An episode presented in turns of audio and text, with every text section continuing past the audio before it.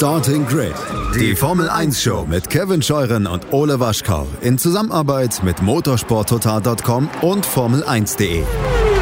Keep racing auf meinsportpodcast.de. Einen schönen guten Tag und herzlich willkommen zu Starting Grid, dem Formel 1 Podcast auf meinsportpodcast.de. Mein Name ist Kevin Scheuren und wir blicken voraus auf den großen Preis der Eifel am Nürburgring. Wer hätte zu Beginn des Jahres gedacht, dass wir ein Rennen in Deutschland haben werden und dann auch noch am Nürburgring, ja? Und ich werde vor Ort sein, nicht alleine, denn ich freue mich sehr, dass äh, jemand seinen 30. Geburtstag mit mir feiern wird und an seinem 30. Geburtstag wahrscheinlich Lewis Hamilton den 91. Sieg in der Formel 1 feiern wird. Mensch, was ein Jubiläum für Ole Waschkau. Hallo Ole. Aloha. Und ich habe natürlich auch das ähm, Schild mit der Aufschrift Get in der Lewis schon fertig. also, wenn das nicht ins Fernsehen kommt, dann weiß ich nicht, was. Ja, ja, wir müssen das eigentlich machen. Und natürlich auch eine Lanze für Lance. Das versteht doch keiner. Ist mir egal. Mal auf Englisch. Und auch dabei heute nicht am Wochenende am Nürburgring, aber im Homeoffice wieder alles am Delegieren, was es zu delegieren gibt. Der Chefredakteur von motorsporttotal.com, Formel1.de und de.motorsport.com, Christian Nimmervoll. Hallo Christian. Hallo Kevin. Ich habe gerade vor mir, vielleicht das kleines Intro meinerseits, ähm, einen Notizzettel auf unserem Redaktions-Blackboard, ähm, das da heißt Schlagzeilen, die du dir auf der Silvesterparty nicht hättest ausdenken können. Ähm, da kam mir gerade ein spontaner Gedanke, was auch sowas wäre, nämlich die, in Anführungsstrichen, Pseudo-Headline, Nico Hülkenberg bei motorsporttotal.com Fahrerwahl äh, 2020 vor Grand Prix von Deutschland auf dem Nürburgring immer noch vor Sebastian Vettel. Wer hätte das gedacht? Ja, das hätte nur wirklich keiner gedacht, ne?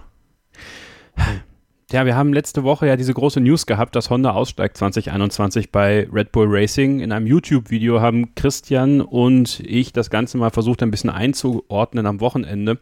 Wir werden das Ganze jetzt nicht mehr neu aufdröseln, aber Christian, was jetzt neu rausgekommen ist, was heißt rausgekommen? Christian Horner hat sich geäußert, was die Vertragssituation von Max Verstappen angeht und er sagt, dass dieser Honda-Ausstieg keine Auswirkung auf die Zukunft von Max Verstappen bei Red Bull hat. Glaubst du ihm das? Nein. Also ich, ich weiß natürlich nicht, wie der Vertrag genau formuliert ist, ob da jetzt drin steht, wenn Honda geht, darf Max raus. Ja, so wird es wahrscheinlich nicht formuliert sein. Ähm, aber dass Max Verstappen sich abgesichert hat für gewisse Konstellationen, in denen er befürchten muss, dass Red Bull sportlich irgendwie äh, nicht hundertprozentig korrekt konkurrenzfähig sein könnte, bin ich mir hundertprozentig sicher. Wie das dann genau formuliert ist, das wissen wir natürlich nicht, da können wir nur drüber spekulieren. Ähm, ich denke, wenn Red Bull es schafft, auch eine vernünftige Lösung auf die Beine zu stellen, wird möglicherweise er eine Ausstiegsmöglichkeit auch gar nicht haben, beziehungsweise dann wird er es auch gar nicht wollen.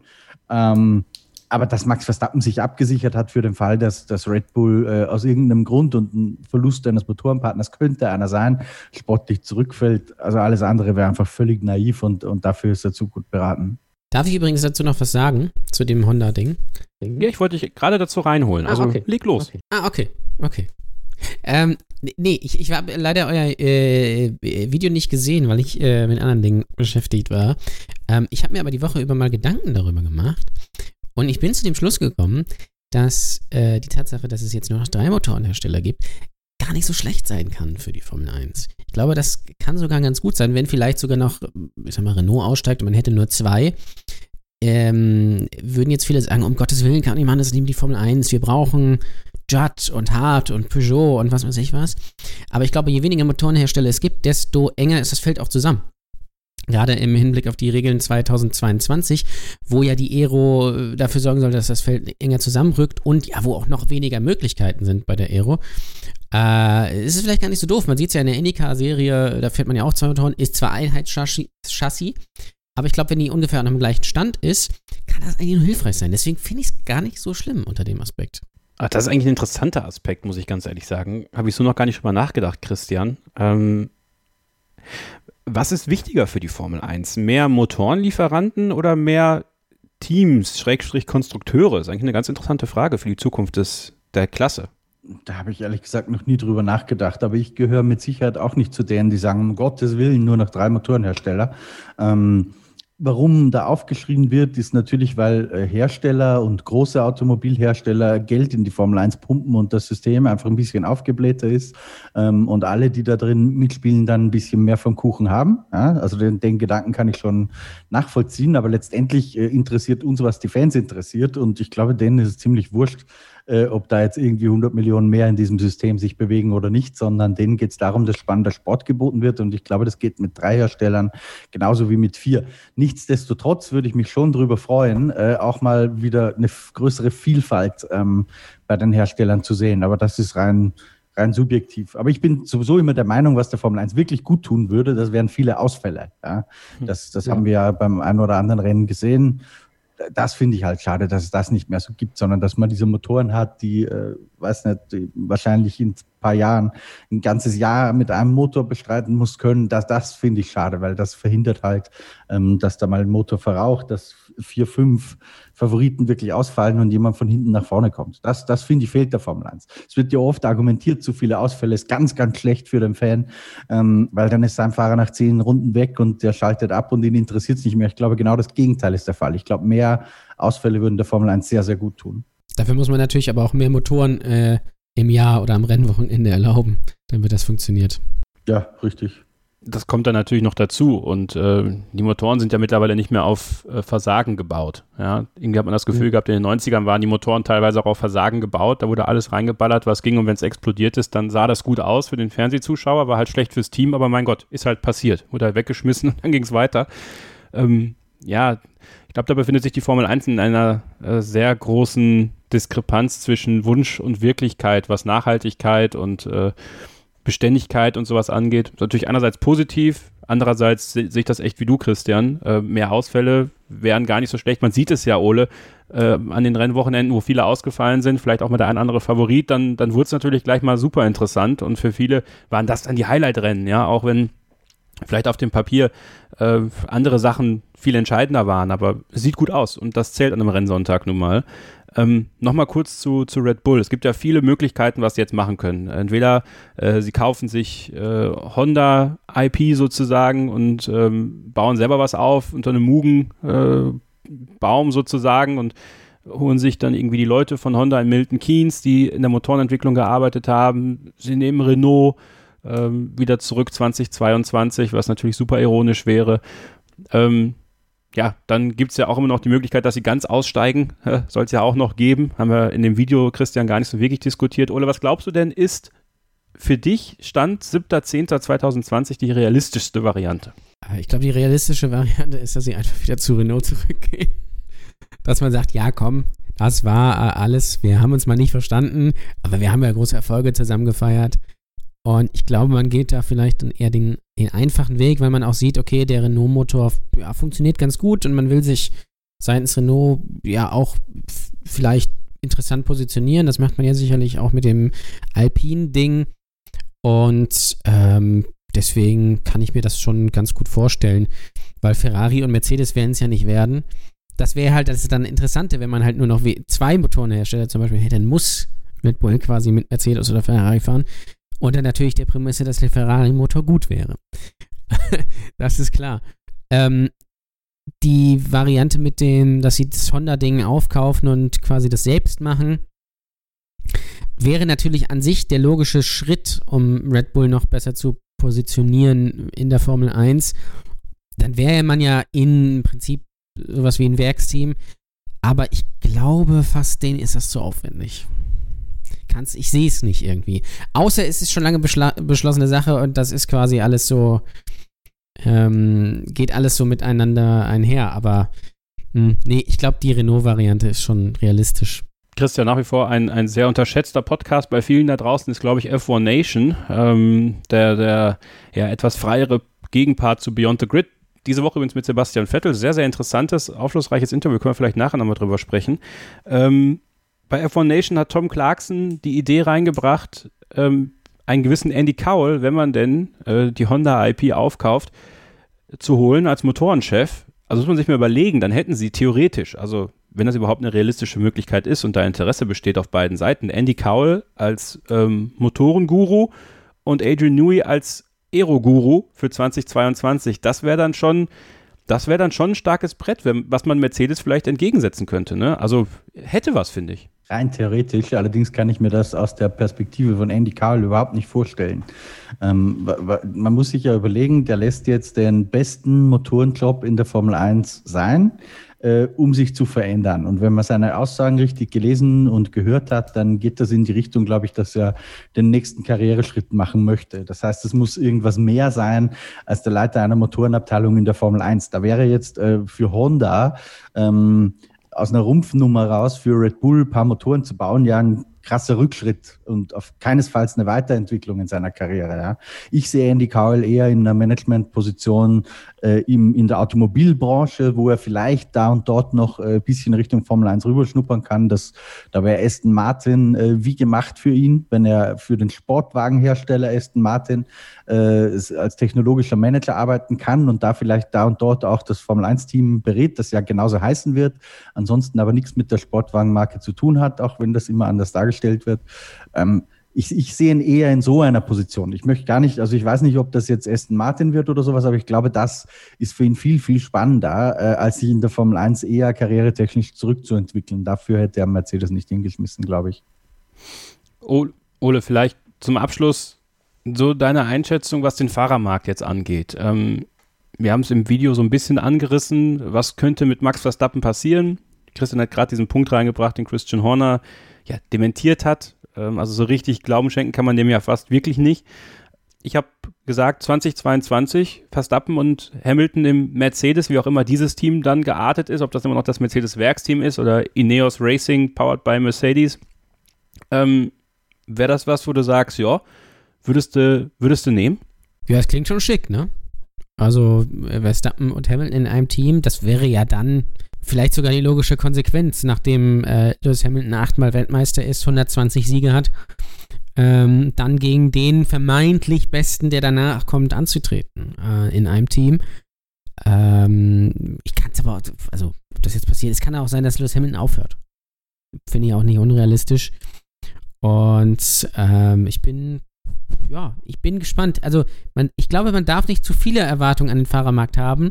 Das haben wir in den letzten Jahren immer gehabt und dann ist nicht so viel passiert. Ich traue auch Valtteri Bottas zu, dass er 2022 noch bei AMG äh, oder wie auch immer das Team dann heißen wird, fährt. Aber, who knows? Kann auch sein, dass äh, Lewis Hamilton zu Aston Martin dann geht und mit Sebastian Vettel ein Dream Team bildet. Ich weiß es nicht, aber Vettel, äh, nee, äh, Verstappen und Hamilton das wäre schon sackstark. Ich möchte jetzt an dieser Stelle mal einen Cut machen, weil das jetzt nicht mehr so viel mit diesem Motorenwechsel zu tun hat. Wir machen jetzt auch eine Pause. Ich möchte euch darauf hinweisen, dass wir am Montag ein weiteres Interview oder einen Teil eines Interview-Trios rausgebracht haben mit Matt Bishop, dem ehemaligen Kommunikationsdirektor von McLaren, jetzigen Kommunikationsdirektor der W-Series. Ähm, da ging es Christian im zweiten Teil um seine Arbeit bei McLaren Mercedes, wie er mit Ron Dennis ja ins Geschäft gekommen ist, was man ja sagen muss, eigentlich total irre war, weil er im Grunde genommen ja eine der schlimmsten Stories aus Sicht von McLaren Mercedes damals aufgedeckt hat. Und ich fand, das war, der zweite Teil, ist, was diese zwischenmenschlichen Geschichten zwischen ihm und Ron Dennis angeht, absolut hörenswert, ne? Ja, großartig. Ich habe mir den übrigens auch heute äh, angehört gerade. Ähm, ich finde das sehr, sehr spannend, auch was er erzählt und wo immer wieder in Nebensätzen so was rüberkommt äh, über die Zeit von äh, Sergio Perez zum Beispiel bei McLaren, ähm, wo er sagt, Sergio Perez war nicht die erste Wahl und dann fällt so nebenher, wer da sonst so alles eigentlich gehandelt wurde. Nick Haltfeld zum Beispiel, Robert Kubica. Also das ist echt ein sehr, sehr spannendes Insidergespräch, das man sich unbedingt anhören sollte, wenn man des Englischen mächtig ist.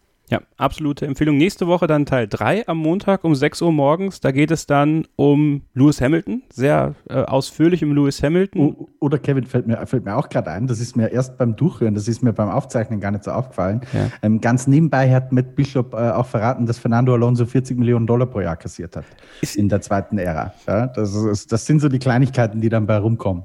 Ist mir nämlich auch beim zweiten Hören erst aufgefallen, muss ich zugeben. Also ich war beim, beim Interview führen total drin und habe irgendwie versucht, das Gespräch äh, oder wir beide das Gespräch zu halten. Und dann, äh, als ich da nochmal angehört habe, äh, ist mir das auch aufgefallen. Also er hat so kleine Details fallen gelassen, die super interessant sind. Im dritten Teil dann übrigens genauso, wenn es um Lewis Hamilton geht.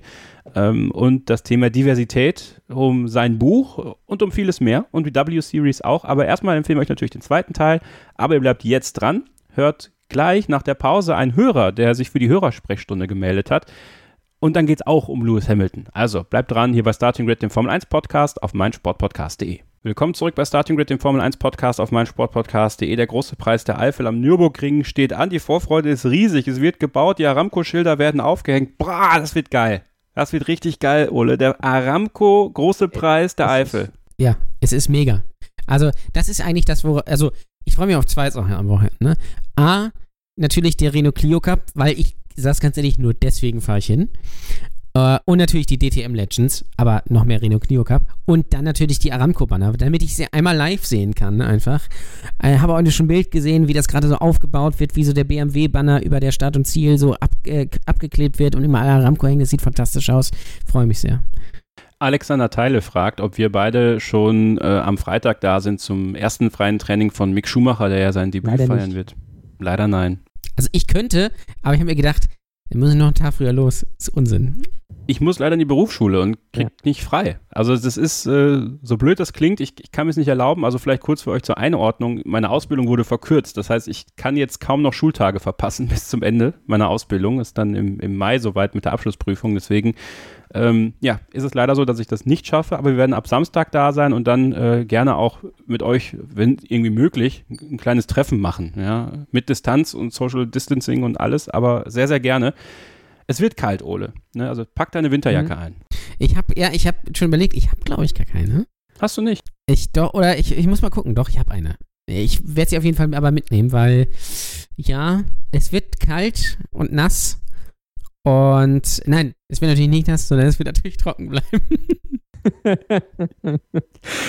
ich freue mich drauf. Ich freue mich drauf, äh, da mit dir rumzusitzen und mir das anzugucken. Aber jetzt freue ich mich noch viel mehr, dass wir einen Hörer in der Leitung haben zur. Die Starting Grid Hörersprechstunde. Der nächste bitte. Der nächste bitte. Christopher Sauber ist da. Er ist schon äh, ja, langjähriger Hörer unseres Podcasts, war auch schon einige Male per Sprachnachricht hier zu hören, hat, glaube ich, sogar mal bei der Live-Show auch angerufen und äh, er kriegt nicht genug. Ja? Deswegen äh, freuen wir uns sehr, dass er da ist. Hallo Christopher. Guten Abend in die Runde. Schön, dass du da bist. Ähm, und ja, es ist ja ein irres Wochenende, was ansteht am Nürburgring. Ähm, Mick Schumacher feiert sein Debüt in der Formel 1 im ersten freien Training bei Alfa Romeo. Natürlich die anderen beiden ähm, Ferrari Junioren, äh, Robert Schwartzman, ähm, der nicht am Nürburgring, aber Callum Eilert, Robert Schwartzman später im Jahr. Ähm, und Lewis Hamilton kann seinen 91. Grand Prix-Sieg feiern und damit den äh, Rekord von Michael Schumacher einstellen, zumindest erstmal. Und du hast mir ein paar Themen geschrieben, über die du sprechen möchtest. Und ein Thema ist die ablehnende Haltung vieler Deutscher gegen Lewis Hamilton, die nur von Glück sprechen, dass er diese ganzen Siege hat. Und das könnte dann für viele dieser deutschen Fans äh, ganz, ganz bitter werden, wenn Lewis Hamilton an diesem Wochenende, wenn der Sohn ihres Idols, Michael Schumacher, unser Schumi, den Rekord knackt quasi. Und ähm, ja, dann eine Woche oder wann ist das nächste Rennen? Ist es ein Double, Triple? Zwei Wochen. Zwei Wochen. Äh, dann den Rekord sogar komplett äh, übertrumpfen kann. Also, wie kommst du zu diesem Thema und warum regt es dich so auf? Genau, also zum einen sind nicht, nicht alle deutschen Fans oder nicht, nicht alle Fans, äh, das habe ich auch auf Facebook schon zu hören bekommen, ähm, dass sich da alle angesprochen fühlen. Definitiv nicht. Aber es gibt einfach welche, die wirklich unter die Gürtellinie gehen. Also mit dem, dass er nur Glück hat, immer im besten Auto sitzt, ähm, etc., ist das eine. Teilweise sind aber auch echt Sachen unter Gürtellinie, wo er als ja, Inselaffe, sage ich mal, bezeichnet wird. Wo ich echt schon der Meinung bin, Leute, das ist echt ein bisschen hart. Und ähm, wir reden immer noch über Sport und Sportsgeist und das, das bleibt da echt voll, voll drüber. Und einfach dieses nur von Glück sprechen, dass er nur, immer nur im besten Auto sitzt. Ja, er sitzt im besten Team, im besten Auto, ähm, das unser Michael mit aufgebaut hat. Ähm, aber auch er trägt einen Teil zum Team dazu bei, zu der Entwicklung und zu dem Erfolg. Es ist ja nicht nur das, was mal aufgebaut wird, es ist ja eine stetige Entwicklung. Und das finde ich, übersehen einfach viele, was auch er schon vor der Formel 1 geleistet hat und wie er sich aber auch seit 2007 ent entwickelt hat in der Formel 1. Ähm, ich finde das ja ganz interessant, wenn man das mal vergleicht mit der Zeit, dass Michael Schumacher groß war und Damon Hill damals so als großes Hassobjekt aufgebaut worden ist von RTL. Und wir hatten ja auch äh, Heiko Wasser, Kai Ebel, Florian König bei uns zu Gast während der Corona-Krise. Und die sagten eigentlich alle unisono, dass man es da ein bisschen übertrieben hat.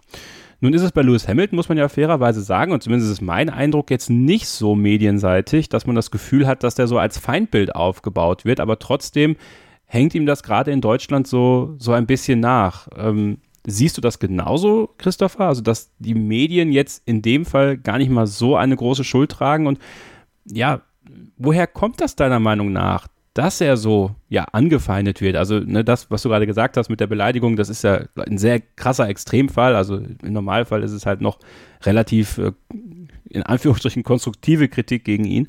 Ähm, ja, aber wie nimmst du das wahr? Das Medienspiel und die Gründe, warum es so ist? Also auf die Medien würde ich es diesmal wirklich überhaupt nicht schieben. Das ist einfach, glaube ich, von damals. Damals gab es die sozialen Medien nicht, was heute einfach viel, viel ausgeprägter ist. Ähm, ich glaube oder meine Vermutung ist, dass es einfach, wie er polarisiert, wie er abseits der Strecke sich gibt, dass er für Tommy Hilfiger ähm, Kollektionen entwirft, dass er auf der Welt rumjettet, ähm, seine Musik aufnimmt, dass das, glaube ich, vielen irgendwie ein bisschen was nimmt oder die Leute stört.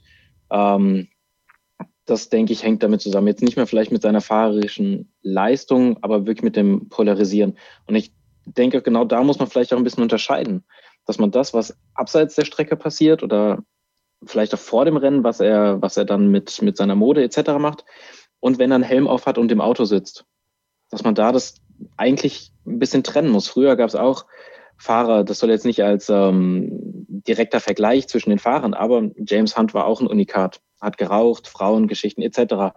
Ähm, Senna war sehr religiös und hat das nach außen getragen. Waren aber beides ähm, Unikate und absolute Legenden im Auto.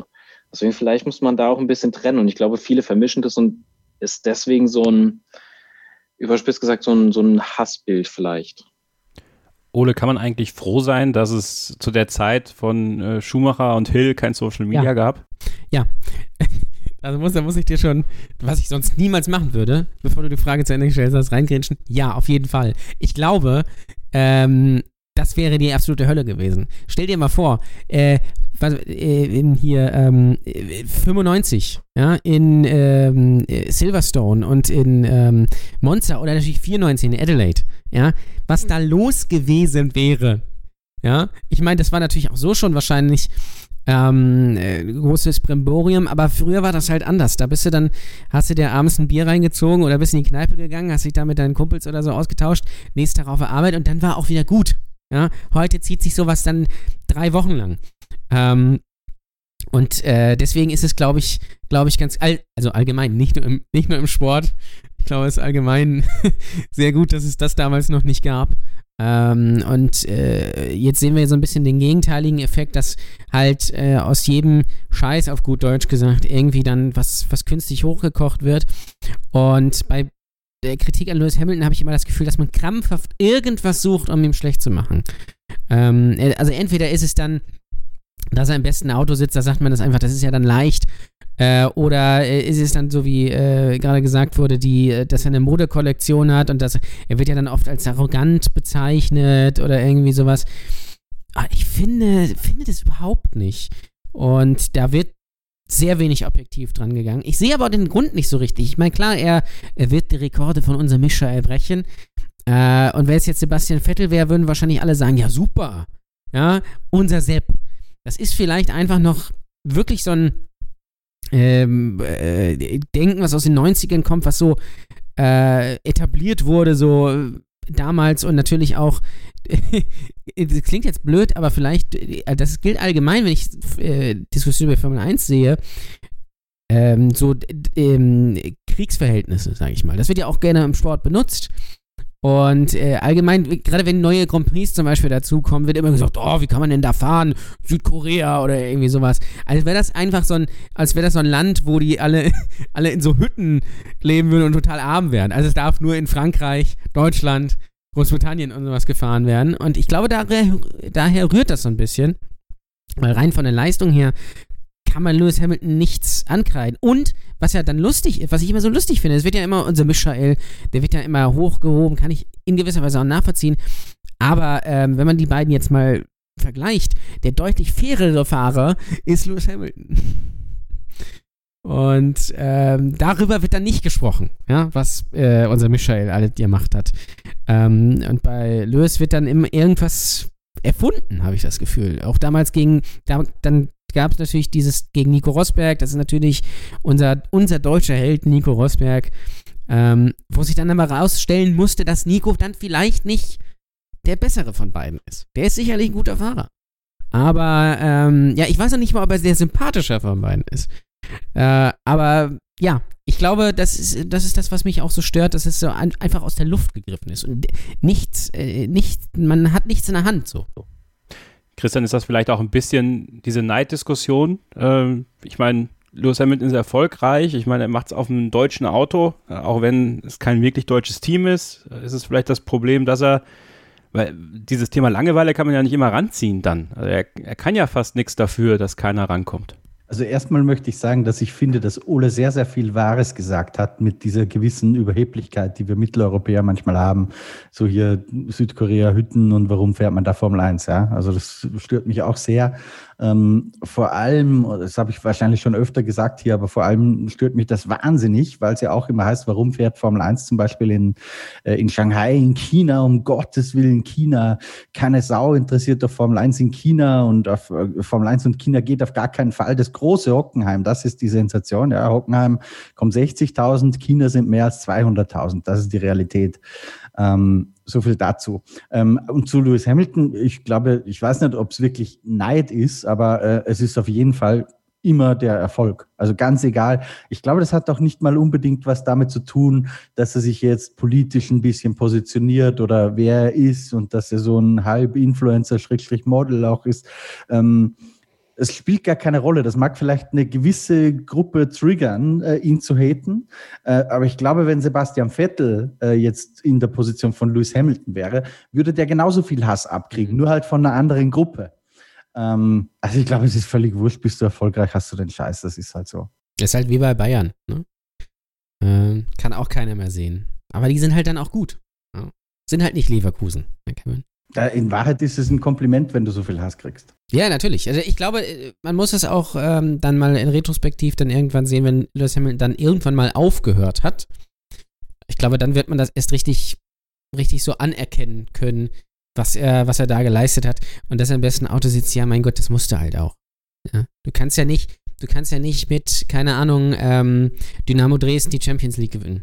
Christopher, ähm, zum Abschluss für dieses Take die Frage an dich. Ähm, ist eigentlich eine gern genommene Frage von mir. Wo siehst du Lewis Hamilton, ähm, wenn es darum geht, der größte aller Zeiten zu sein? Ich bin zwar Lewis Hamilton-Fan, aber ich würde es mit den da Fahrern aus den, aus den vergangenen Jahrzehnten vergleichen. Einfach weil es andere Autos sind ähm, und jeder für sich eine Legende ist. Sei es Senna oder Schumacher ähm, würde ich nicht miteinander vergleichen. In seiner Zeit jetzt ist er der, der beste und, und größte Fahrer und wenn er dann die, die WM-Titel von Schumacher eingeholt hat, auch, aber ich würde ihn trotzdem nicht über die anderen stellen. Das ist sehr diplomatisch. Ja. Würde ich mit Schumacher auch nicht machen. Aber habe ich schon mal erwähnt, dass Schumacher ja eigentlich äh, es wird ja immer gesagt, äh, ich bin mir nicht ganz sicher, ob ich es hier schon mal erzählt habe, es wird immer gesagt, dass äh, Schumacher es ja schwerer hatte. Ähm, aber wenn man sich mal anguckt, dass er so Mitte der 90er eigentlich keinen adäquaten Gegner hatte, finde ich es eigentlich nicht. Wie, ich glaube, das kommt einfach vielleicht ein bisschen deshalb, weil Hamilton der Erste ist, der an diese Rekorde überhaupt rangekommen mhm. ist. Ja, natürlich. Ja, ja. Ne, und die anderen haben halt, okay, Vettel mit vier WM-Titeln waren halt immer noch drei weg. Ja, ja, und die waren ja auch alle auf dem gleichen Auto. Das kann man ja dann nicht zählen. Ja, und bestes Team. Also. Ja, klar. Mit Red aber war schwerer als bei Hamilton. Ja, genau. Ja, absolut. Absolut. Mit dem Red Bull, der komplett überlegen war, 13 Siege am Stück, das äh, schwer. Wird das wir auch nicht schaffen. Ähm, nein, worauf ich hinaus wollte mit Michael Schumacher war, es war ja dann so, dass Prost weg war und Senna logischerweise dann auch. Und ich weiß jetzt nicht, ob äh, Damon Hill und Jacques Villeneuve und auch Mika Häkkinen in allen Ehren, aber ich weiß jetzt nicht, ob die auf einer Stufe mit äh, Piquet, Menzel, Prost, Senna und so weiter stehen. Darauf wollte ich gerade hinaus. Während natürlich Lewis Hamilton jetzt halt äh, Sebastian Vettel, Fernando Alonso und vielleicht auch mit Abstrichen Nico Rosberg hat. Oder hatte. Was man nicht vergessen sollte, das ist mein, mein Schlusspunkt dazu, was äh, Lewis Hamilton zugutekommt, wenn man darüber spricht, der beste, erfolgreichste Formel-1-Fahrer aller Zeiten zu sein, ist die universelle dieser universelle Glanz, den er ausstrahlt. Ja. Also er ist die Strahlfigur der Formel 1. Wenn er aufhört, wird es für die Formel 1 image-technisch und PR-technisch schlimmer sein als der Abschied von Michael Schumacher. Damit hat man zwar ein paar Fans verloren, das klingt halt hart, aber Lewis Hamilton zieht halt Sponsoren an. Lewis Hamilton Fall, ja. hat die Follower. Lewis Hamilton hat, hat dieses gewisse Etwas, was einfach kein Formel-1-Fahrer, kein Formel-1-Fahrer so bislang hatte. James Hunt kann man vielleicht ein Stück weit vergleichen, aber anders. Ja, Senna kann man noch vergleichen, glaube ich. In, ja, aber Senna hatte nicht diesen Sexappeal. Nein, aber der hatte auch die Strahlkraft natürlich. Ähm, James Hunt hatte natürlich so ein bisschen das Image, äh, in, in, der Zeit hatten das auch andere, aber James Hunt war ja, auch wenn er Weltmeister war, relativ durchschnittlicher Fahrer. Der wurde ja nur Weltmeister wegen dem Unfall von Niki Lauda eigentlich. Und Niki Lauda hatte das auch nicht. Der wird dann auch immer vergessen, so in dieser Aufzählung, also wie Jim Clark. Das sind halt dann eher so Typen wie Sebastian Vettel, so schnelle äh, Fahrer, die aber relativ unauffällig sind. Und Lewis Hamilton ist natürlich einfach larger than life quasi fast schon. Als solcher inszeniert er sich natürlich auch in gewisser Weise. Das war ja nicht immer. Ich meine, guckt euch 2008 an. Äh, da gibt's auch, gab es ja auch so ein Special jetzt auf dem YouTube-Channel, wo er da reinkam. Alleine dieses erste Jahr muss man ja eigentlich schon exemplarisch nehmen dafür, wie gut Lewis Hamilton ist. Aber da war er ja so ein, so ein kleiner blasser Junge quasi, so mit so einem Mackie-Schnitt, ähm, der quasi ja, wenig Ecken und Kanten hat. Der war sympathisch so, aber äh, das kam dann ja erst später, dass er sich so als solches inszeniert hat. Und Nico Rosberg hat das ja dann nachgemacht. Der hat dann aber aufgehört, der sitzt jetzt bei der Hülle der Löwen.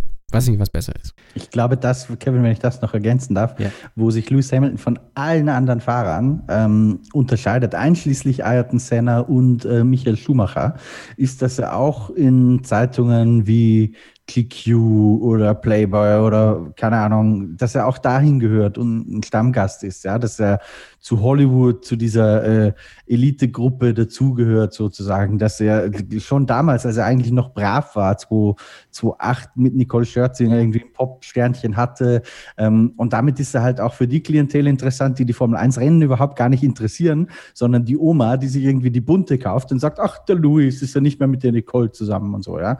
Und die, diese Strahlkraft, ähm, die, die hat eindeutig nur er. Und da sehe ich tatsächlich eine kleine Parallele zu James Hunt, weil der mit Susie Perry ja auch eine eine, Hollywood-Superstar-Freundin ähm, hatte, sozusagen. Genau. Er ist quasi das Motorsporn-Pendant äh, zu The Rock. Ja. ist, ja, de facto ist er es. Also, und das, er ist quasi der, der The Rock der Formel 1. Also, es ja. ist ähm, ja, super Vergleich. Damit können wir das abschließen.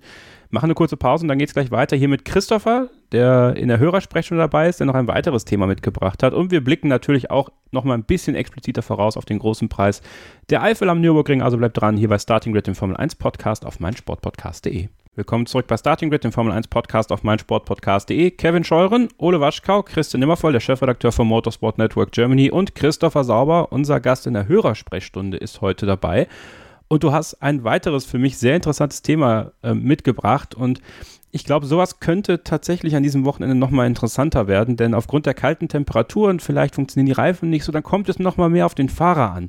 Und du hast eine Frage gestellt, was macht aus eurer Sicht den potenziellen Weltmeister aus im Gegensatz zum sehr guten Fahrer? Bevor wir darauf antworten, äh, nochmal eine kleine Erklärung von dir dazu. Wie meinst du das? Genau, es gibt die sehr guten Fahrer. Eigentlich alle, die in der Formel 1 sind, sind herausragende Motorsportfahrer. Aber es gibt einen Unterschied zwischen dem sehr guten Fahrer und dem potenziellen Weltmeister. Da sieht man einen Verstappen, der auf der Strecke alle Zonen ausreizt, teilweise echt hart ans Limit geht und das dann vielleicht auch nochmal leicht übertritt, aber es irgendwo doch immer noch im, ähm, im grünen Bereich bleibt. Im Gegensatz dazu der Name ähm, Albon Grosjean, die halt dann einfach mal drüber rausschießen oder halt einfach wirklich nur die, die Mitläufer sind und gucken, ja, oder die immer im Mittelfeld irgendwo mitschwimmen. Ähm, und die, die Großen, seien es Prost, Senna, Schumacher oder Hamilton ähm, und in Zukunft mit Sicherheit auch Verstappen, die einfach darüber hinausgehen. Wenn wir jetzt beim Nürburgring sind, war 2007 das Chaosrennen schlechthin mit, mit Regen, wo alle in der ersten Kurve abgeflogen sind. Ähm, Hamilton hat damals den Motor am Laufen gehalten und sich auf die Strecke zurück mit dem Kran zurückstellen lassen, wurde danach verboten. Ähm, und auch die, die anderen, Prost, Senna, Schumacher, haben alle ja, Sachen gebracht, die andere vielleicht nicht gemacht hätten, um weiter hinauszugehen. Prost in Suzuka nach dem Unfall äh, in der letzten Schikane ist er zu Belestri gerannt und im Endeffekt wurde Senna disqualifiziert. war auch wieder was, was andere vielleicht in der Situation nicht gemacht hätten. Und das ist was, was für mich die potenziellen Weltmeister von den sehr, sehr guten Fahrern ausmacht. Also siehst du das gar nicht mal unbedingt immer nur von dem aus, was auf der Strecke passiert, sondern auch sowas wie Politik im Hintergrund? Nicht unbedingt Politik, aber die, die Regeln und das Mögliche so weit auszureizen, wie es möglich ist. Nicht unbedingt jetzt mit politischen Themen oder sonstigem, sondern einmal das Fahrerische können, aber auch das Mitdenken im Gesamten. Christian, interessante Frage. Wie schätzt du das ein? Ähm, genauso. Also dem gebe ich hundertprozentig recht. Und da fällt mir jetzt wieder ein Querverweis ein auf äh, das Matt Bishop-Interview, das wir gemacht haben, der nämlich auch genau das gesagt hat. Und der gesagt hat, äh, zum Beispiel ein Sergio Perez wurde bei McLaren halt zerfressen von einem Team Clancy Button, der damit funktionierendem Umfeld, äh, Vater, Manager, wie eine geölte Maschine bei Shareholdern, Eigentümern und sowas alles, ähm, seine, was heißt Politik, er hat sie auf eine sehr freundliche Art gemacht, aber halt seine Mission durchgezogen hat und so seine Interessen vorbereitet hat. Und ich finde, das gehört äh, für einen modernen Formel-1-Fahrer in der heutigen Zeit dazu, dass du auch abseits der Strecke ähm, gewisse Dinge maximierst. Und damit meine ich jetzt nicht nur zum Geld verdienen, ähm, weil das ist mir eigentlich völlig wurscht als Fan. Ähm, aber Christopher hat völlig recht, du kannst dir ein paar Prozent von der On-Track-Performance, glaube ich, auch neben der Strecke richten.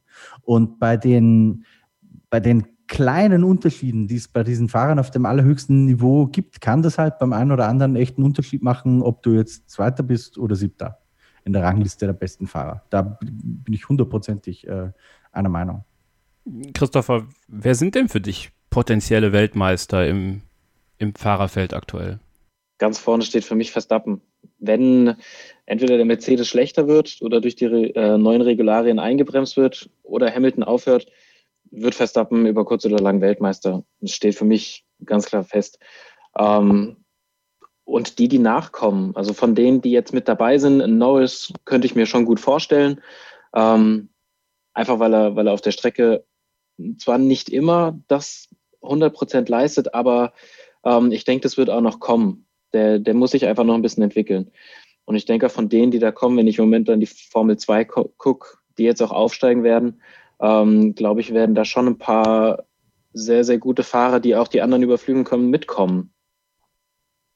Äh, Ole, wann kann man deiner Meinung nach bei einem jungen Fahrer davon sprechen, in der jetzigen Formel 1, so wie es jetzt läuft, ein potenzieller Weltmeister zu sein? Also kann man jetzt schon so weit gehen, dass so wie Christopher das anklingen lässt, dass man jetzt in der Formel 2 schon einen Mick Schumacher, einen äh, Schwarzman, Eilert, Zunoda, Lundgaard, wenn man die jetzt so sieht, äh, das sind potenzielle Weltmeister. Oder ist das zu früh? Wie schätzt du das ein? Ja, es kommt halt immer, glaube ich, so ein bisschen drauf an. Ich glaube, äh, es gibt immer einige Fälle, die halt dann in den Nachwuchsklassen den komplett den Stempel aufdrücken. Das sind halt dann eben Leute gewesen wie Lewis Hamilton, wie auch ein Ayrton Senna, wo man immer noch drüber redet ähm, in der Formel 3, da mit Martin Brundle als Teamkollege war es, glaube ich, als Konkurrenten. Ähm, und äh, Max Verstappen auch, ja. Wobei ich ja immer noch gerne erzähle, dass er in der Formel 3 natürlich nur Dritter geworden ist. Äh, hinter, glaube ich, Felix Rosenquist und Esteban Ocon. Bei Esteban Ocon würde man jetzt, jetzt, Stand jetzt nicht unbedingt mehr sagen, das ist ein potenzieller Weltmeister. Bei Max Verstappen schon der natürlich vielleicht auch ein paar Jahre mehr Erfahrung hat, aber der, äh, der ist halt ein absoluter Racer, der geht halt auch dahin, wo es weh tut. Der riskiert dann auch mal den Kontakt oder der wird auch einmal auf die Fresse hauen, zur Not, ja, wenn es sein muss. Ähm, auch, äh, ja, so ein bisschen bildlich gesprochen. Und ja, ob man das jetzt bei irgendjemandem in der Formel 2 aktuell sagen kann, Weiß ich nicht. Es gibt da viele sehr, sehr gute Fahrer. Die Fahrer sind natürlich auch heute viel besser ausgebildet als, als früher noch. Das kommt dann halt auch noch dazu. Sodass viele auf einem guten Level sind, aber vielleicht einige davon nicht unbedingt ähm, da drüber kommen. Ne? Äh, und es gibt auch so Spätstarter wie Jensen Button. Die, die waren immer talentiert, aber bei Jensen Button hat man nicht unbedingt immer gesagt, das ist ein potenzieller Weltmeister. Während man zum Beispiel bei Jean Alesi immer gesagt hat, potenzieller Weltmeister, der war halt schnell, hat sich aber in acht von neun Fällen immer ins Kies gedreht. In seinem Ferrari, der eigentlich nicht fahrbar war. Und ähm, ich, ich weiß es nicht. Vielleicht ist es Mick Schumacher. Vielleicht wird Mick Schumacher Weltmeister. Vielleicht auch nicht. Vielleicht ist es dann äh, Callum Eilert oder Robert Schwarzmann oder so ich sehe da jetzt aktuell keinen, bei dem ich jetzt sagen würde, okay, der wird auf jeden Fall mal Weltmeister. Ähm, der letzte, der so war, glaube ich, war Charles Leclerc, wo man diesen Spirit irgendwie gesehen hat. Ähm, der hängt natürlich jetzt bei Ferrari. Aber da würde ich trotzdem immer noch sagen, die Wahrscheinlichkeit ist hoch, dass er mal Weltmeister wird, im Gegensatz zu seinem nächstjährigen Teamkollegen äh, Carlos Sainz, der für mich äh, ein guter Fahrer ist, aber der, äh, der strahlt so dieses, dieses, äh, dieses Cooltat ähm, Bottas-Image irgendwie aus. Also gute Leute, die aber nie wirklich den letzten Bissen haben und den, den musst du dann halt haben. Äh, und der WM-Titel von Jensen Button, der war auch ah, mehr Glück als Verstand eigentlich, wenn man sich die Karriere vorher mal angeguckt hat. Ähm, während der von Nico Rosberg vielleicht eher eine logische Konsequenz war, weil auch Nico Rosberg jemand war, der in der Formel 2 absolut dominiert hat. Und solche Leute, die setzen sich dann halt durch. Die kriegen dann natürlich auch gute Cockpits, ja? Weil die halt schon in den Nachwuchsklassen so gut sind, dass man sagt, der hat irgendwas Spezielles, der ist irgendwie besser als alle anderen. Und deswegen ist ja Lewis Hamilton damals auch zu McLaren ins absolute Top-Team gewechselt und halt nicht zu, wer war damals, keine Ahnung, Toyota oder so. Also, das ist, glaube ich, das ganz Wichtige. Aber so in der Formel 2, weiß ich nicht, in Formel 3 vielleicht Theo Pocher. So, der 17 ist und der schon wahnsinnig gut ist. Bei der Formel 2 sehe ich jetzt keinen. Und Mahavira Gunathan ist natürlich leider nicht mehr da. Äh, Christopher, ist denn sowas, wenn wir diesen Namen Esteban Ocon mal reinwerfen wollen, der ja super hoch gehandelt wurde, immer noch wird, denke ich, seitens Renault, ähm, diese Szene, die er damals in Brasilien mit Max Verstappen hatte, also diese kleine, in Anführungsstrichen, Schubserei da in der, äh, auf der FIA-Waage, sich da nicht zu wehren, äh, ja, das irgendwie so, dann irgendwie die Security sozusagen zu rufen, so, hier, uh, ich habe nichts, äh, was macht er hier? Ähm, um zu zeigen, so, ich will was erreichen. Also wäre dir dann lieber gewesen, in so einem Moment, dass er irgendwie Kante gezeigt hätte und äh, disqualifiziert sowas dann, jemanden ähm, potenzieller Weltmeister zu sein und einfach nur ein sehr guter Fahrer zu sein in einem eh schon starken Fahrerfeld? Ich denke nicht, dass es ihn disqualifiziert, aber in der speziellen Situation hat mir bei ihm irgendwie die Emotion gefehlt. Verstappen ist total aufgebracht, hochroter Kopf. Den hat er sowieso öfter, aber in einem anderen Sinne da. Ähm, da hat mir irgendwie ein bisschen Emotion gefehlt bei, bei Ocon. Ähm, und Motorsport in der Regel lebt von den Emotionen. Ähm, aber Ocon bringt für mich einfach in der letzten Zeit und in der gesamten Saison jetzt eh schon nicht die, die Leistung, die ihn in, aus meiner Sicht zum potenziellen Weltmeister macht. Man darf es natürlich nicht so übertreiben wie italienische Kartidiot. Ja. Bester. Das äh, noch besser fand ich eigentlich, dass danach, wie der Vater da angerannt kam, wie beim Royal Rumble. Äh, äh, oder als wäre das so ein Hell in a Cell Match für die Wrestling-Fans. Es war, es war fantastisch. Ich, war ich fand das auch sensationell. Ole spricht ja das Video an dann im Park Fermé. Ja ähm, wo zuerst ähm, der Luca Corberi, heißt er ja, den Typen wegräumt. Dann kriegen sie den irgendwie los von, von, von dem Ippolito oder ich weiß nicht genau, wie der Gegner. Ich möchte übrigens echt gern wissen, ähm, was der dem vorher angetan hat, weil da kann es ja. ja. nicht nur um diese Situation im Rennen gegangen nee, nee. sein. Ich habe übrigens auch schon die Familie, der Familie eine Mail geschrieben und um ein Interview gebeten, um seine Seite zu zeigen, habe aber keine Antwort bekommen. Naja. Hätte mich auch ein bisschen überrascht. Aber dann jedenfalls zerren sie den Jungen runter und dann kommt aus dem Nichts der Vater angeschossen. Aber auch von ganz weit, von, an, von ja, der ganz ja. anderen Ecke kommt er angerannt und das ist so geil. stehen in den Zaun. Es ist, ist großartig. Also großartig.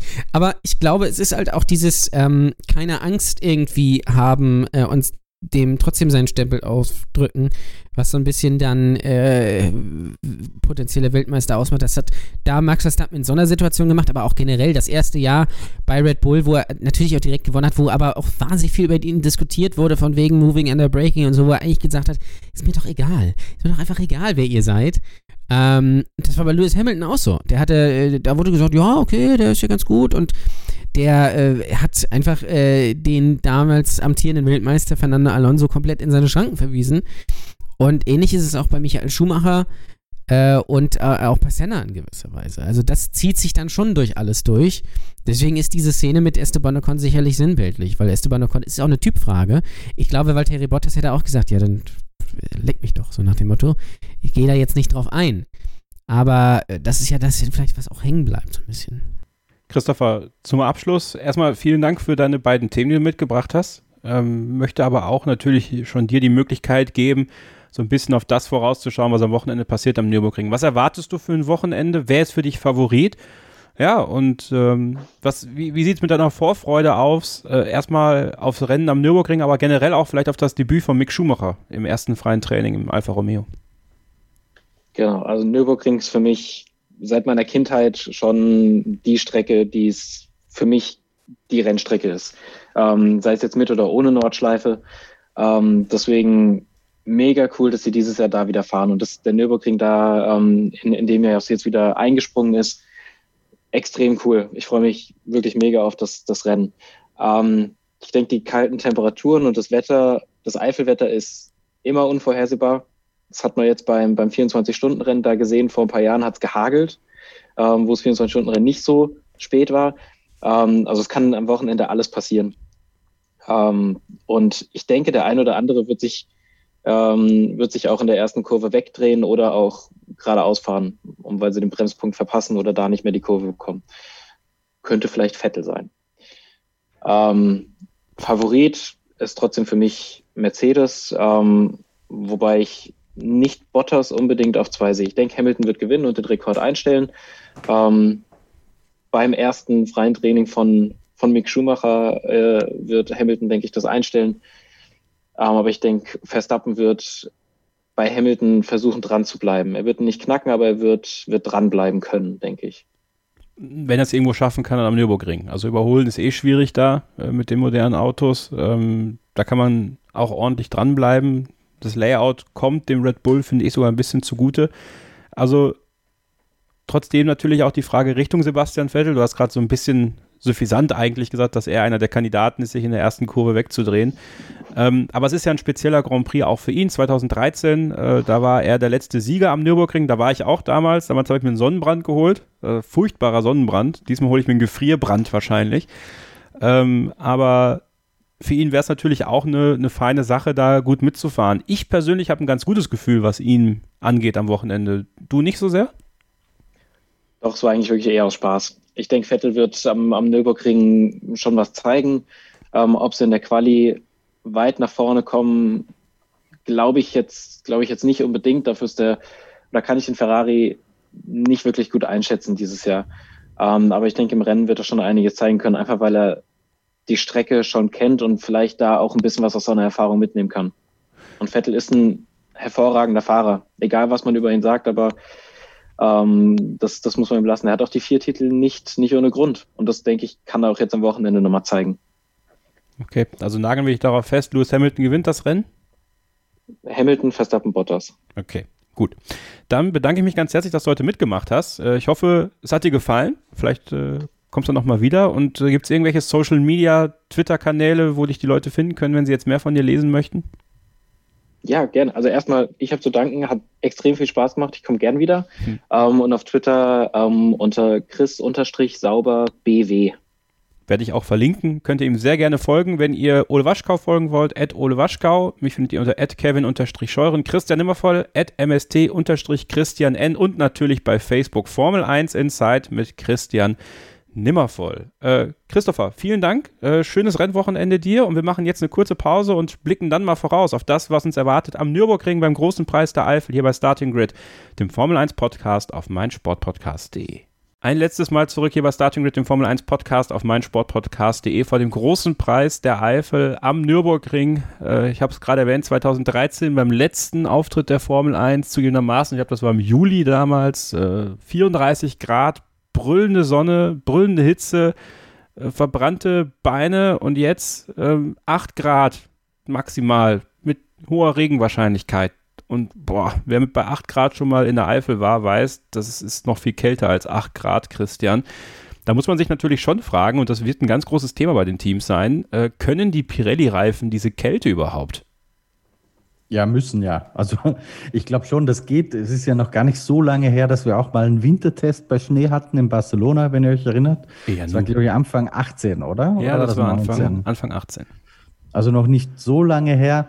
Also ja, das geht. Ähm, allerdings ähm, finde ich genau deswegen jede sportliche Prognose komplett für den Hugo ähm, momentan, weil es, glaube ich, vor allem auch davon abhängen wird, wer kriegt die Reifen bei diesen Temperaturen. äh, zum Arbeiten. Das wird mit Sicherheit ein sehr, sehr wichtiges Thema sein. Ähm, und das kann möglicherweise auch ein bisschen für Überraschung sorgen, wenn ein Team, das vielleicht mit eher kühleren Temperaturen ähm, bisher Schwierigkeiten hatte, ähm, die Reifen einfach nicht äh, auf Temperatur kriegt und dadurch dann, obwohl eigentlich ein gutes Auto vorhanden wäre, äh, absolut nicht vorne mitmischen kann. Das halte ich für möglich bei so extremen Bedingungen. Ole, könnte das ein Rennen sein, was fahrerisch nochmal mehr die Spreu vom Weizen trennt. Also ich erwarte ein, ein Grand Prix, ein Wochenende, wo es wirklich, wirklich auf den Fahrer ankommt. Ich glaube tatsächlich, dass einige Autos, die vielleicht die bessere Performance haben, ähm, ja, eventuell Probleme bekommen, weil der Fahrer das nicht unter Kontrolle bekommt. Also ist eine sehr interessante Gemengelage, was uns da bevorsteht am Nürburgring. Ja, definitiv. Das äh, kann ich mir auch sehr gut vorstellen. Allgemein ist es natürlich interessant, das hängt ja auch zusammen. Man war ja seit 2013 also mit den aktuellen Autos nicht mehr da. Das gleiche werden wir nochmal in Imola wahrscheinlich haben. Plus, es ist ein komplett anderer Streckentyp als, als sonst im Kalender. Das ist eigentlich schon eigentlich eine Oldschool-Rennstrecke mit den weiten Kurvenradien und Gefälle und so weiter. Und dann das gemischt mit den extrem kalten Temperaturen. Ich glaube, da muss man schon ein guter Fahrer sein, tatsächlich auch. Da kann man nicht einfach sagen, okay, äh, wir haben hier die, die und die Daten und so und so müssen wir es machen und dann Zielzeit ist dann eins irgendwas, irgendwas und dann fährt man das. So. Da glaube ich, muss man sich schon ein bisschen streng. Ich kann mir halt auch vorstellen, dass so die Kräfte, irgendwie habe ich das Gefühl, dass sich die Kräfteverhältnisse irgendwie so ein bisschen mischen, was nicht unbedingt heißt, dass jetzt Ferrari unbedingt gewinnt. Aber äh, ob das jetzt wirklich äh, Mercedes, Red Bull, irgendwas ist oder ob da vielleicht ähm, äh, Renault eine bessere Rolle spielen oder ähm, vielleicht auch ein Team wie Racing Point am Ende des Feldeslandes oder, oder sowas, äh, das kann gut sein. Das kommt auch natürlich aufs Wetter an. Ähm, und äh, aber allgemein sind das ja Bedingungen, die man sonst nicht im Kalender vorfindet. Und ich glaube, das wird extrem spannend zu sehen sein. Ich bin sowieso gespannt, äh, auf das Rennen mit diesen Autos auf dieser Strecke, weil irgendwie diese, das passt eigentlich überhaupt nicht zusammen. Aber genau das ist ja das, was es interessant macht. Das haben wir ja auch in Mugello gesehen. Das hat doch seinen gewissen Reiz. Deswegen äh, freue ich mich da sehr drauf. Christian, äh, ihr habt einen Artikel drüber gemacht, das Beyond the Grid Interview mit Sebastian Vettel. Ich glaube, was es nochmal besonders gut gemacht hat, ist der Fakt, dass er so wenig Interviews gibt. Also, dass man da einen sehr aufgeräumten, sehr interessierten Vettel gehört hat, der nicht mehr so patzig klang wie noch vor ein paar Jahren, wenn es so eine Situation wie jetzt gegeben hätte, der mit sich im Reinen wirkt und ein sehr interessantes und aufschlussreiches Interview. Möchte ich wirklich jedem empfehlen. Das ist eigentlich Hausaufgabe. War vor der Ausgabe schon Hausaufgabe, ist nach der Ausgabe Hausaufgabe, sich das anzuhören. Sehr, sehr gut. 2013 hat er das letzte Mal äh, dort gewonnen. Ich habe es vorhin schon mit Christopher angesprochen. Ich habe ein ganz gutes Gefühl, was Sebastian Vettel angeht dieses Wochenende. Muss natürlich der Ferrari ein bisschen mitspielen, aber ich habe das dieses Bauchgefühl, dass genau diese Wetterbedingungen, äh, dieser Flair, den der Nürburgring hat, er liebt ihn, da kann was gehen für Sebastian Vettel. Wie siehst du es?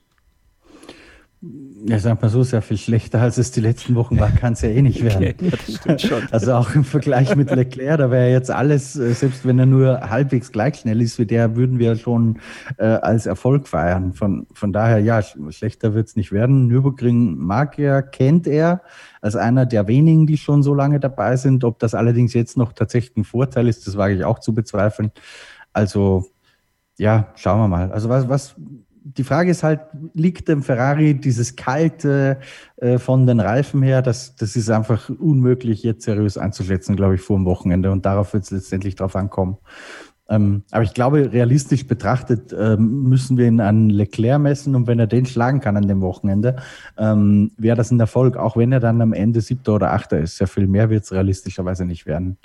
Wir haben auch eine interessante Situation. Aufgrund der Corona-Krise sind ja maximal 20.000 Zuschauer zugelassen am, am Nürburgring. Es gibt aktuell ähm, seitens des Nürburgrings, weil es viele Gebiete in Nordrhein-Westfalen, aber auch in anderen ähm, Gebieten, die eine erhöhte Inzidenzzahl haben. Ich glaube, der, der Schwellwert ist 32 beim Nürburgring. Ähm, zum Beispiel haben wir in der Telegram-Gruppe äh, Sebastian gehabt, der in Düsseldorf wohnt und einen Corona-Test jetzt machen musste, um am Wochenende da zu sein. Ähm, das muss man nachweisen. Äh, es werden Mails verschickt. Also sie machen viel und sie machen es richtig und sie machen es richtig gut. Trotzdem, Ole, ähm, muss ich zugeben, also ich habe schon Respekt davor. Ja, also es sind ja doch einige Menschen, gerade da, wo wir sitzen, ähm, auf der, auf der Bildstein-Tribüne, ist restlos ausverkauft, auch wenn wir in so kleinen Päckchen sitzen.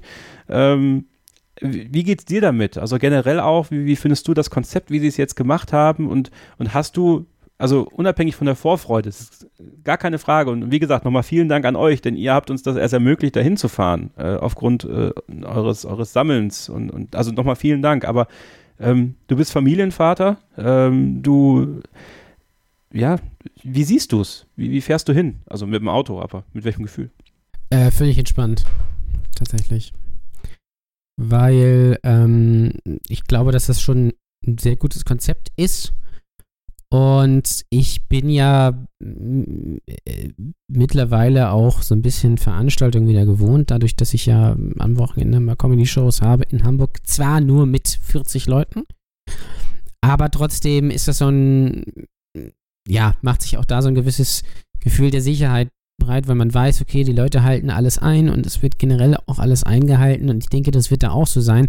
Und entgegen vieler Behauptungen, die im Internet so getätigt werden, erlebe ich auch im privaten Umfeld und auch generell nur Leute, die sich eigentlich an die Regeln halten. Also ich habe in den Monaten, in denen wir die Regeln jetzt haben, im, äh, im Supermarkt mal zwei Leute gesehen, die keine Maske aufhaben.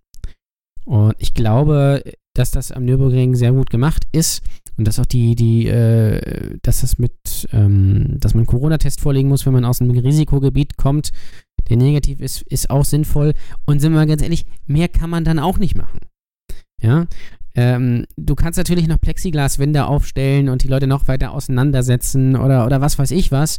Und klar laufen da andere Leute rum und man muss vielleicht, wenn man mal aufs Klo geht, vielleicht doch mal ein bisschen aufpassen oder sich auch mal eine schöne Desinfektion mitnehmen und mal die Hände, auch mal die Hände waschen, sage ich ganz ehrlich. So. Aber an sich bin ich ja völlig entspannt tatsächlich. 30 ist der Inzidenzwert übrigens. Ähm, Donnerstag, 8 Uhr ist da, die, ist da der Punkt. Und 8 Uhr morgens. Also ihr werdet dann per Mail informiert und müsst dann Tests nachweisen, solltet ihr aus einem Gebiet kommen, wo aktuell der Inzidenzwert höher ist.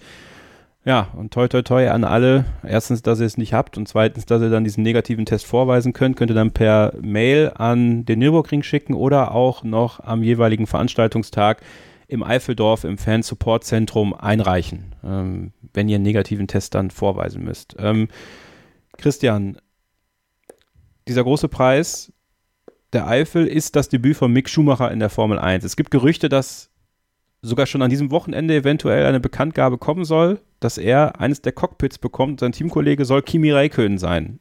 Ähm, gibt es da deinerseits Informationen oder siehst du es eigentlich generell schon als gegeben an, dass es so sein wird? Also ich bin mir ziemlich sicher, dass Mick nächstes Jahr Formel 1 fahren wird. Die Frage ist für mich noch wo. Ähm, diese Gerüchte aus dem Internet, die kenne ich natürlich. Da haben mich auch ein paar Twitter-User darauf angesprochen heute. Ich selbst ähm, weiß nichts Konkretes, dass am Freitag schon was bekannt gegeben werden soll. Hab dann auch meinen, äh, gerade Alfa Romeo ist ja eine italienische Marke, in Italien sehr gut vernetzten Kollegen äh, Roberto Cincaro äh, gebeten, dass er sich mal so umhören möge. Er sagt, es sieht tatsächlich sehr danach aus, dass mit Kimi längst alles klar ist ähm, und der Vertrag vielleicht auch schon dieses Wochenende äh, bekannt gegeben wird. Von Mick habe er in der Form jetzt aber noch nichts gehört. Ähm, das ist mein Wissensstand. Was aber nicht heißt, dass die anderen Medienberichte, äh, die können ja auch einfach besser informiert sein als ich, ja. Aber dass Mick, wie gesagt, nächstes Jahr Formel 1 fährt, äh, da, da gehe ich fast sicher davon aus. Ähm, Gerade wenn er Meister wird, und das ist ja sehr wahrscheinlich, äh, kann er nur Formel 1 fahren, weil Formel 2 darf er dann ja nicht mehr, äh, laut Reglement. Also was soll Ferrari dann sonst mit ihm anstellen als Formel 1? Und ich persönlich glaube auch, dass er eher ähm, bei Alpha fahren wird als bei Haas. Das ist aber nur so ein Bauchgefühl. Aber ich glaube, Fred Vasseur hat ja eine sehr gute Reputation als einer, der mit Talenten auch ganz gut umgehen kann. Also da bin ich der Meinung, dass er da sehr gut hinpassen würde. Ole, RTL, soweit ich das richtig verstanden habe, wird RTL vor Ort sein. Ähm, ich glaube, also es ist jetzt wirklich ganz verwegen, ich glaube, wir werden am Sonntag erleben, wie über die äh, Lautsprecher des Nürburgrings ein RTL-Kommentator bekannt geben wird, dass Mick Schumacher nächstes Jahr für Alfa Romeo Formel 1 fahren wird. Ah, herrlich. Ja, bitte. Bitte, Heiko, mach es. Mach es bitte. Oder? Ja, es wäre so schön.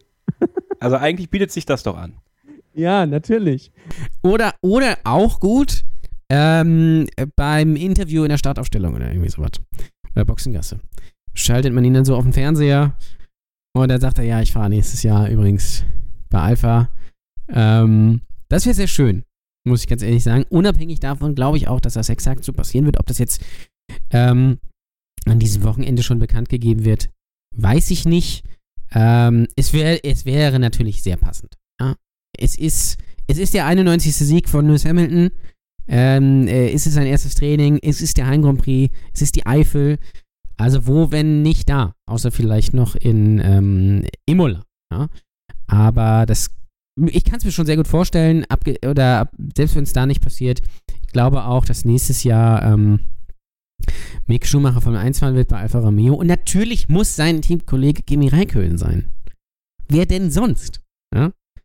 Es ist ja schließlich immer noch der letzte Ferrari-Weltmeister und es kann eigentlich keinen besseren Teamkollegen für ähm, äh, Mick geben als Kimi Räikkönen, weil man will ihm ja nicht Antonio Giovinazzi, äh, Antonio Giovinazzi in allen Ehren, aber man will ihm ja nicht den als Teamkollegen dahinstellen. Kimi, der alte Hase, äh, der will ihm da schon ein paar Tricks beibringen und das wäre auch einfach, das wäre aber ein super Duo. Kann man nicht, äh, kann man nicht anders sagen. Ähm, und äh, da muss ich nochmal auf die äh, Beyond the Grid Folge kommen. Da hat ja auch Sebastian Vettel sich sehr für Mick Schumacher stark gemacht. Und ähm, ja, Kimi und Sebastian sind ja ganz gute, sind ja ganz gute Bros. Und deswegen, ja, doch, das wird genauso passieren. Ob das jetzt am Wochenende passiert, weiß ich nicht, aber ich würde es auch gerne sehen, so einfach. Wie die Schumikappen da hochgehen, ich nehme meine natürlich mit. Ähm, du nimmst dein Jordan-Shirt mit, ist auch klar. Und ähm, dann wird das, dann meldet sich Heiko oder Kai, was weiß ich wer, melden sich dann über die Lautsprecher. Und ähm, ja, das wäre sehr schön. Möchte noch zum Abschluss ein Zitat von Mick Schumacher bringen, was er zu einem Interview, bei einem Interview mit RTL NTV gesagt hat. Da merkt man dann richtig die brodelnde Emotion in ihm drin, glatt gebügelt von Sabine Kehm. Ihr müsst euch jetzt die Stimme von ihm vorstellen. Die Vorfreude ist natürlich sehr groß auf das erste freie Training. Das erste richtige, wo man mit allen Fahrern zusammenfährt und unter, und unter den Augen der Heimat, was natürlich noch um einiges spezieller ist. Unter den Augen der Heimat. Ob ich ihn das Die Augen der Heimat. RTL. Da, RTL. bei, dem, bei dem Sommerfest, da treten aber auch Freiwild auf, glaube ich. Also ich fand, ich fand fast noch geiler ähm, den Satz, Zitat, es wäre unfair zu sagen, dass ich Erwartungen habe. Ja. Um Gottes Willen, die bösen, bösen Sensationsmedien unterstellen einem Formel-1-Fahrer, der zum ersten Mal an einem Rennwochenende fährt, dass er möglicherweise an diesen Lebenstraum Erwartungen haben könnte. Also das, das hat für mich echt ähm, an Langweiligkeit jetzt Stoffen von Dorn abgelöst. Muss man es klingt so ein bisschen, also bald äh, Christian Immervoll im Mick Schumacher-Shirt. ähm, bei irgendeiner also ich, PK. Ich habe ich hab überhaupt nichts gegen Mick, ja. Ähm, Nein. Also weder als Fahrer noch als, also ich finde, der ist auch höflich und nett und alles. Ähm, aber tatsächlich finde, dass man ihn ein bisschen freier laufen lassen muss in den Interviews, als das bisher der Fall war. Ähm, möglicherweise kann er das aber auch gar nicht mehr, weil er halt so aufgewachsen ist. Ja? Das, mhm. das mag sein. Also, aber ich finde tatsächlich, ähm, ach, das wird seiner Persönlichkeit nicht gerecht. Das ist echt ein bisschen schade. Ja, das stimmt. Aber wir freuen uns trotzdem drauf. Am ersten, am Freitag, im ersten freien Training wird er für Alfa Romeo fahren. Ähm, wie gesagt, da werden Ole und ich noch nicht vor Ort sein. Ab Samstag sind wir dann da. Äh, und wie gesagt, vielleicht kriegen wir ja was organisiert mit euch, die auch da sind, eine kleine Social Distanced äh, Hörerrunde zu machen. Würde uns sehr freuen. Und wir tippen das Ganze jetzt noch. Ihr könnt mittippen bei unserem Kick-Tipp-Spiel, auch an diesem Wochenende wieder. Es geht noch um den 2000 Euro Gutschein vom motorsporttickets.com. Den könnt ihr für alle Rennserien einlösen, die dort angeboten werden. Das sind eine ganze Menge. Und ich glaube, für 2000 Euro kriegt man auch was ganz Tolles zusammen. Deswegen tippt auf jeden Fall mit, seid dabei. Wir tippen die ersten drei, die Pole Position. Wir tippen natürlich, ob Sebastian Vettel sich dreht und ob Mick Schumacher im ersten freien Training das Auto wegschmeißt. Ole. ja, weil ich wollte es gerade noch anmerken. Es wäre natürlich geil, wenn äh, Mick, dass er äh, das Auto schön in der zweiten Runde ins Kiesbett setzt und sich dann das erledigt hätte. Ähm, Glaube ich nicht. Bin übrigens auch auf das Debüt dann von Callum Islet natürlich ähm, äh, gespannt. Aber nein, natürlich nicht. Er wird natürlich aber die erste Ausfahrt bekommen mit dem Alpha. Wird er so wie äh, Taso Marquez früher im ersten freien Training an der Ampel fünf Minuten warten, damit man das schön ins Bild kriegt.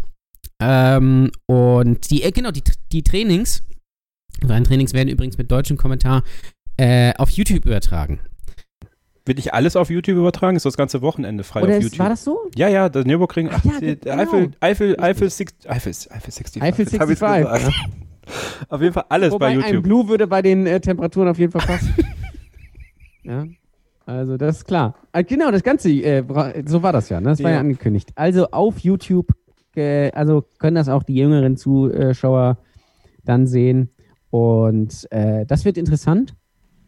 Ähm, Sebastian Vettel äh, wird am Start von Romain Grosjean weggedreht. In der ersten Kurve. Ähm, und die Pole holt natürlich Lewis Hamilton. Und auch wenn ich glaube, dass er tatsächlich eigentlich seinen 91. Sieg holen muss, ich glaube, es gewinnt Max Verstappen ähm, vor Lewis Hamilton und Danny Ricciardo. Ich mach's ganz wild diesmal. Ich sag, äh, Sebastian Vettel dreht sich nicht. Ich sag, Mick Schumacher wirft aus irgendeinem Grund das Auto weg, aber jetzt nicht irgendwie großer Schaden, aber ich glaube, ich glaube, ich glaube, dass er es ins Kiesbett setzt. Ähm, ich sage. In der Dunlop-Kehre natürlich. Natürlich, wo sonst? Klar. Always remember. Ähm, jetzt muss ich wieder lachen. Scheiße. Und dann wird er angeschoben, so von den Marshalls, die ihm dann zujubeln. Mann. Das wird toll. Jetzt mal ein bisschen ernst, Kevin, bitte. Es ist der Grand Prix der Eifel. Entschuldigung. Okay. Da, Pole Position Max Verstappen. Das Rennen gewinnt Lewis Hamilton. Vor Max Verstappen und Sebastian Vettel ist auf drei auf dem Podium. Christian, was sagst du? Ähm, ich glaube, ich glaube, Ole hat auch Sieg Verstappen getippt, oder? Das, Ja. das wird charmant bei solchem Wetter und auf so einer Strecke. Kann ich mir gut vorstellen, dem schließe ich mich an. Ähm, ich sage Verstappen vor Lewis Hamilton, der irgendwie ein Problem hat und deswegen nicht gewinnt. Ähm, und auf Platz drei tippe ich Checo Perez, einfach weil er echt stark gefahren ist zuletzt. Ähm, Pole Position Lewis Hamilton. Ähm, Mick dreht sich nicht und Sepp dreht sich auch nicht. Und haben wir sonst noch was gehabt? Nee, das war's. Schluss. Wobei mir fällt gerade ein, äh, bei den Verhältnissen, wenn es regnet, Pole Position natürlich Lance Stroll. Ja. ja, also eigentlich ja. Wenn nicht, wenn nicht jetzt, wann dann? Das ist ja die große Ja. Frage. Ja, Will die Höhner auch. Gibt es eigentlich irgendwie ein Rahmen, künstlerisches Rahmenprogramm? Nee, oder? Anne, Annemarie Eilfeld. Wirklich? Ich würde es glauben. Frisch aus dem Sommerhaus. Ich würde auch glauben, wenn der Wendler auftreten würde. War vorher noch bei Kaufland. Dann, Egal. Okay, ist, ist gut jetzt. aha, herrlich. Leute, wir machen Schluss. Oh. Danke fürs Zuhören. Ähm, viel Spaß am Nürburgring. Wir werden ihn auf jeden Fall haben. Das können wir euch mal sagen. Wir werden uns auch irgendwie melden. Ähm, Facebook oder YouTube. Mal gucken. Äh, wird man schon irgendwie hinbekommen. Und äh, ich bedanke mich ganz herzlich bei äh, Christian Nimmervoll. Danke. Bitte gerne, hat Spaß gemacht. Ich bin auch nicht ganz so viel wie dir. Wer singt die Hymne? Oh, äh, Pietro Lombardi.